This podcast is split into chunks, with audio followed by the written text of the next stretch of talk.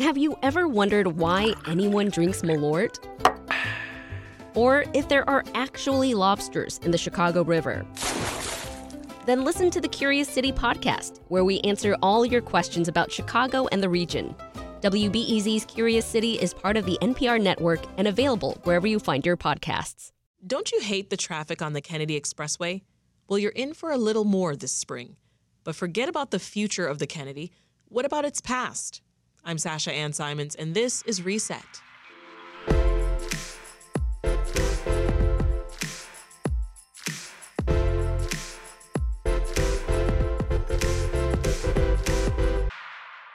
A project to rebuild the busiest roads in all of Illinois, the North's Kennedy Expressway and the South's Dan Ryan, are going to see more traffic in the next few months. But did you know that their paths essentially cemented segregation of black and white communities here? The Kennedy first opened back in 1960, but its history and other highways around Chicago spans farther back. Construction of these roads holds a darker legacy of furthering segregation and even displacing residents. So, to dig into that history, we turned to freelance journalist Susy Schultz. We also heard from Richard Cahan, journalist and author of Lost in America, photographing the last days of our architectural treasures. And Rich starts from the beginning how this roadway system was first proposed. Chicagoans started thinking about uh, roadways, highways back in the 1920s when the Plan Commission was trying to figure out how to deal with the new millions of people who were moving to Chicago. But it wasn't really until the 1950s when the federal government promised that they would pay 90% of, what was uh, interstate highway system that the city got interested that they rolled up their sleeves and they figured out what to do. Yeah, so so help us further contextualize this this 1909 plan.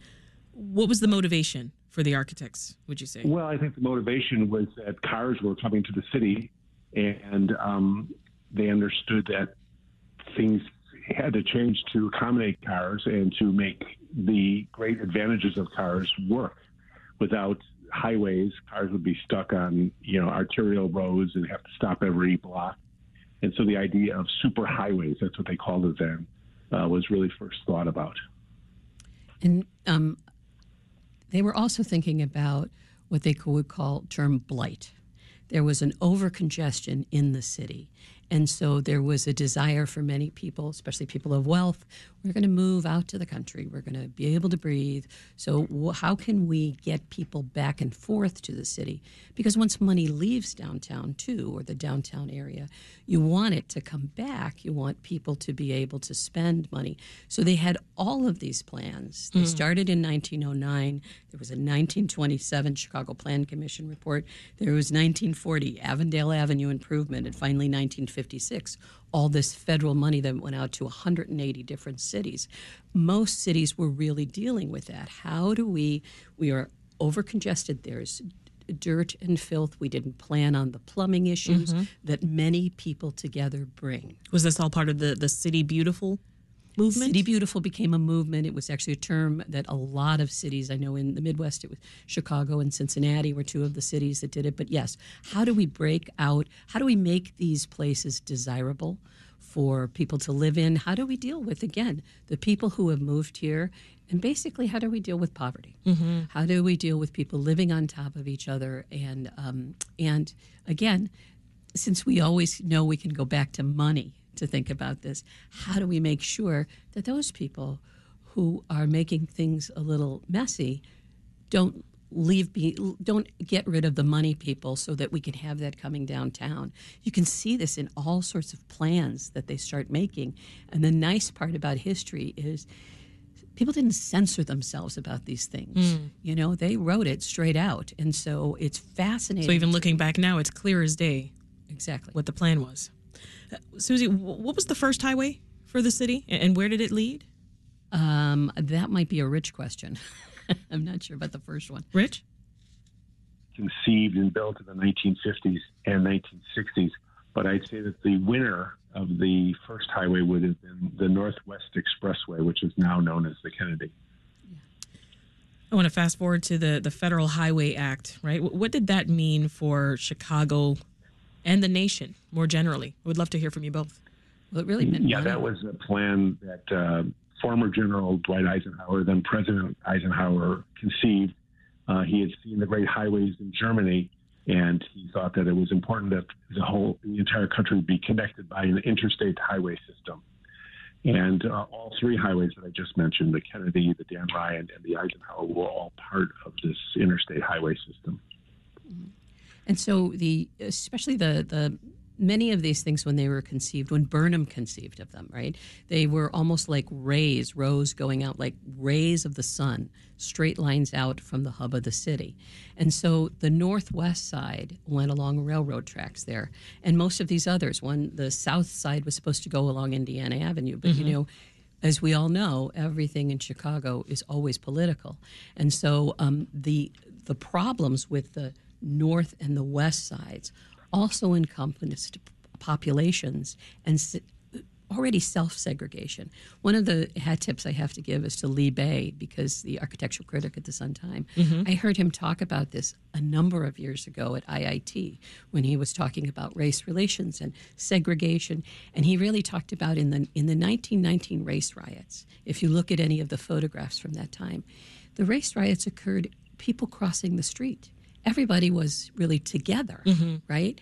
Well, now you look at that same area, and there's this huge highway separating people and separating people of color from from people from other neighborhoods. Yeah, let's And hear more about that. Yeah, it's, these systems of roads encouraged white flight. They boxed people of color at the same time into particular neighborhoods. Right. Tell us more, Susy. Well, we had, you know, the Great Migration is just um, uh, is we barely had a black population here in the city of Chicago, and then uh, we had a huge black population, which is, you know, actually a wonderful thing for the city. But as we know at that time, um, you know, race relations wasn't even an issue. It was more them and us type of thing. And so there was definitely, um, if you look at the way the this, um, the highways are carved out, I think Lee is actually quoted in the story talking about how it almost moats around the the city. But then you look down in the neighborhoods, and you know, um, the mayor at the time um, when this federal money came in was Mayor Richard M. Daley. Mayor Richard Right. J. Daley. I'm so sorry. Whoops. Uh, the father as opposed to the son, and uh, um, and he lived in Bridgeport. And so, if you look at the workarounds and the way the highway snakes, it's to really make sure that there is that separation built in physically with the concrete. So, and in on the west side as well, it caused um, great disruption when the Eisenhower, and see that proves I'm a Chicagoan because they didn't call it 290, right? That's true. the Eisenhower cut through, and then again with UIC being built there as well. It used to be there was the neighborhood, the tailor was across the street, the newspaper stand was across the street. Now it's across this huge division of, um, and it it disrupted neighborhoods, neighborhoods that people who were in power, the white people who were in power, thought, well, that's okay. Yeah, say more about that, uh, Rich. As Susy mentions, uh, the, when the Dan Ryan got constructed, it literally destroyed housing nearby. Some people had to move. Uh, talk more about who was impacted and, and how uh, the Dan Ryan still impacts the segregation of this city today. Well, I think um, if you look at the Dan Ryan, that's the one that most uh, contoured between different neighborhoods, making Bridgeport, back of the yards, Canaryville on the west side of the Dan Ryan, and basically Bronzeville on the east side. And as you look at it, um, it it's not something that's based on any geographic or made effect. In other words, the Northwest Highway was basically built along the Chicago Northwestern tracks that's now called the Metra. Um, the Stevenson was built along the canal. Um, the Congress, or uh, what's now known as the Eisenhower, was another highway system that was pretty straight, but was very careful of curving around neighborhoods to, to, to separate them. And the Eisenhower, I mean, it, it, it cut through West Garfield Park, which was predominantly Jewish at the time, right, Susy? Yes, and, Lond- and Lawndale. And Lawndale.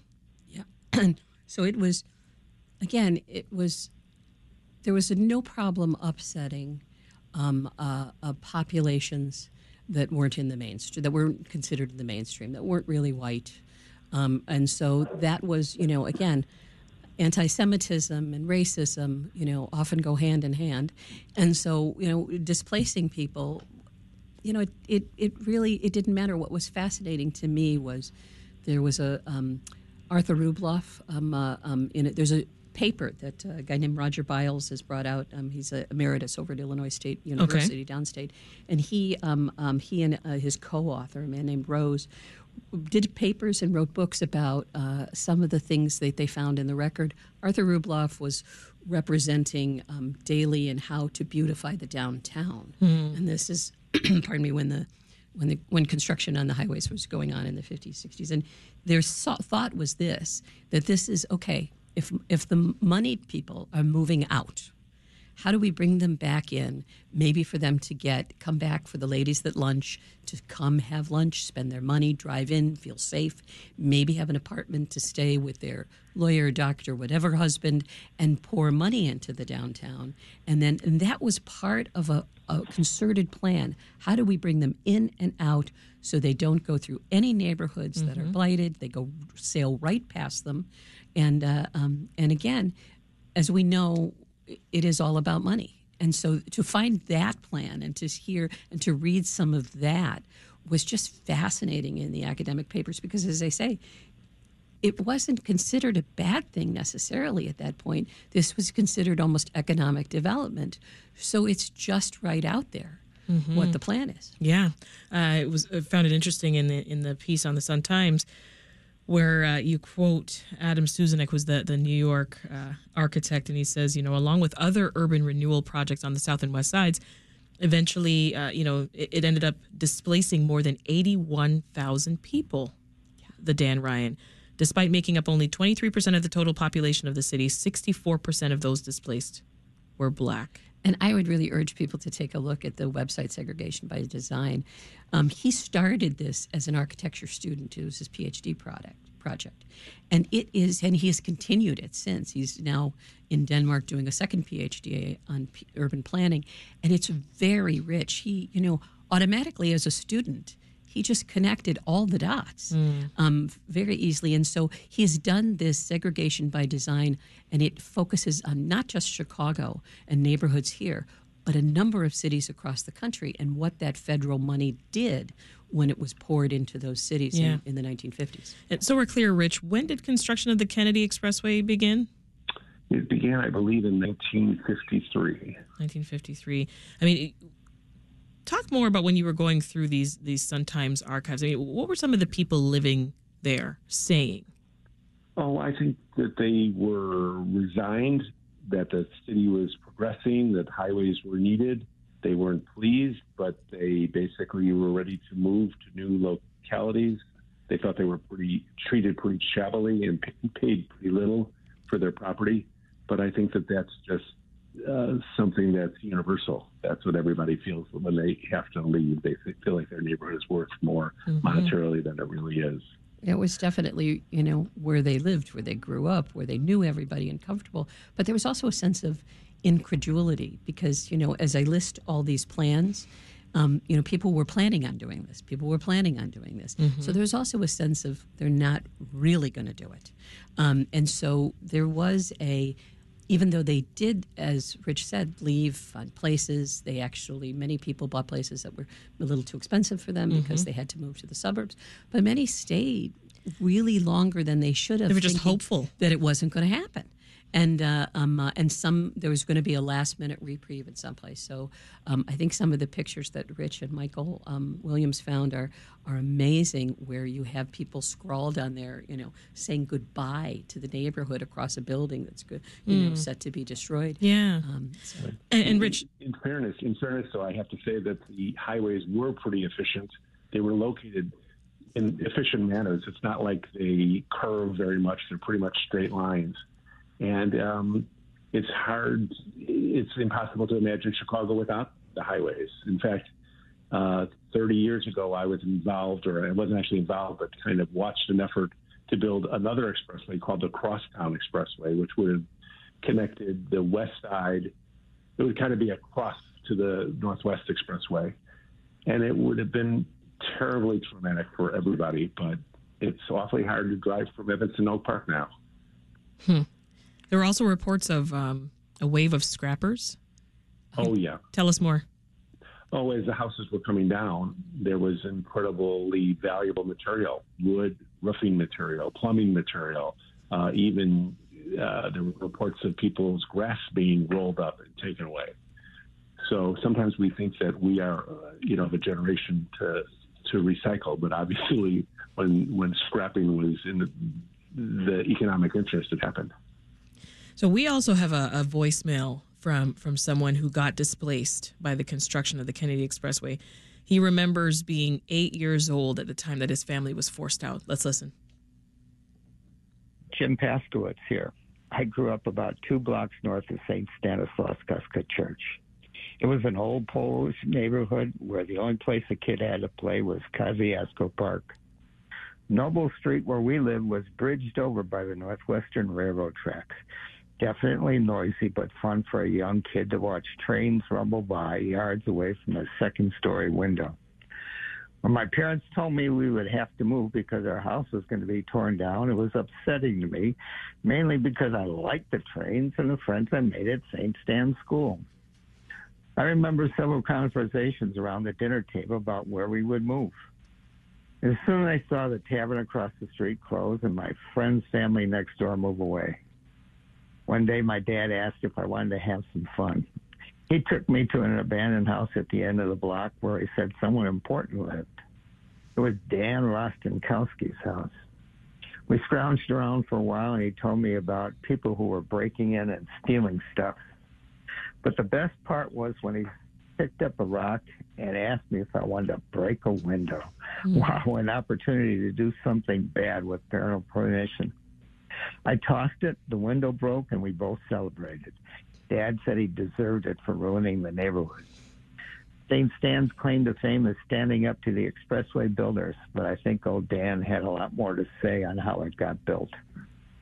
We soon moved northwest to Jefferson Park and St. Constance Parish, along with a few other Polish neighbors. So Jim's house was uh, was razed to the ground, but he he lived near a church that was ultimately saved from razing. Can you tell us the story behind that, Rich? Well, if, if you look at the Northwest Expressway carefully, you'll see several curves, and almost every one of the curves has to do with a important landmark that was which was designed around that landmark. And Stanislaus Kostka Church was the was the heart of the Polish community at the time. And um, the alderman at the time, uh, was an alderman, and there was another alderman, convinced the city and they convinced the uh, road planners, the federal officials, to um, to go around the church. There's a lot of stories that we found out about the Northwest Expressway, which are really interesting. It was going to be a tollway starting around Peterson Avenue. Like, imagine you're going from downtown to O'Hare, and you get to Peterson Avenue, and the expressway branches off two ways: one going north up the Edens Highway, and the other one going northwest to O'Hare. Well, that was all supposed to be toll road, but um, but at the last moment, they convinced state officials that it wasn't worth collecting money on this stretch of land, and I'm glad they did. Mm. But you were listening to that uh, that tape as well of Jim yeah. Susy. What, what, what came to mind hearing um, his story? Well, I think the thing I still keep going back to is the unevenness. Yeah. there was accommodation for things on the south side, on the west. I'm so sorry. There was accommodation for things like, say, Stanislaus, which still claims on its website we're the we're the church that moved the highway. Um, uh, uh, but if you go down south, the um, I think it was just, I understand it's a fact of life, and it's the fact of life that moves us and that we now consider just normal. But when you look what it did, um, uh, again, this is a Lee Bey observation, and I think it's uh, just very accurate, is that, you know, when you get off the highway on the north side, you feel like you've come into in a community, there's the gas station, there's whatever, um, more often than not. But when you get off the highway on the south side, it doesn't feel that way. It feels as though there's abandonment. There's a, more likely than not on the um, exits there. Yeah. And so I think it really the the devastation here was incredibly uneven. I think, and um, and while it is something that you know we owe a lot of money to in terms of commerce, in terms of what happens, trucking is still an important business. Um, uh, it's uh, um, I think in some ways it's just a real big scar. Let's get a brief last word from you, Rich. Well, it absolutely was. Um, it's interesting. I just did this book that was mentioned called Lost in America, which looks at cities that were demolished over the last hundred years. And the two great uh, um, villains against buildings were this uh, highway. The highway, the interstate highway system was incredible. And this plan to get of blight, those two factors were keys. But highways are important. We've been talking with journalists Rich Cahan and Susy Schultz. Thank you so much. Thank you for having us. This episode was produced by Max Lubers and it was edited by Meha Ahmed and mixed by Brenda Ruiz. If you like this conversation, please consider leaving us a rating and subscribing. It helps listeners like you find our show. Thanks for listening. I'm Sasha Ann Simons. We'll talk again this afternoon.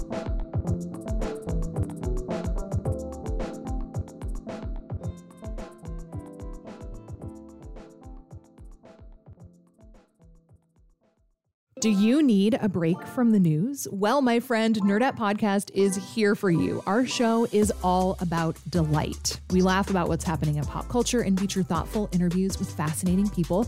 We even have a monthly book club that you can participate in. I could just go on and on about it. I loved this book. It was an experience, I'll tell you that. I discovered authors I had never heard of, and I'm really happy that I did. Come hang out with us. Listen to Nerdette wherever you get your podcasts.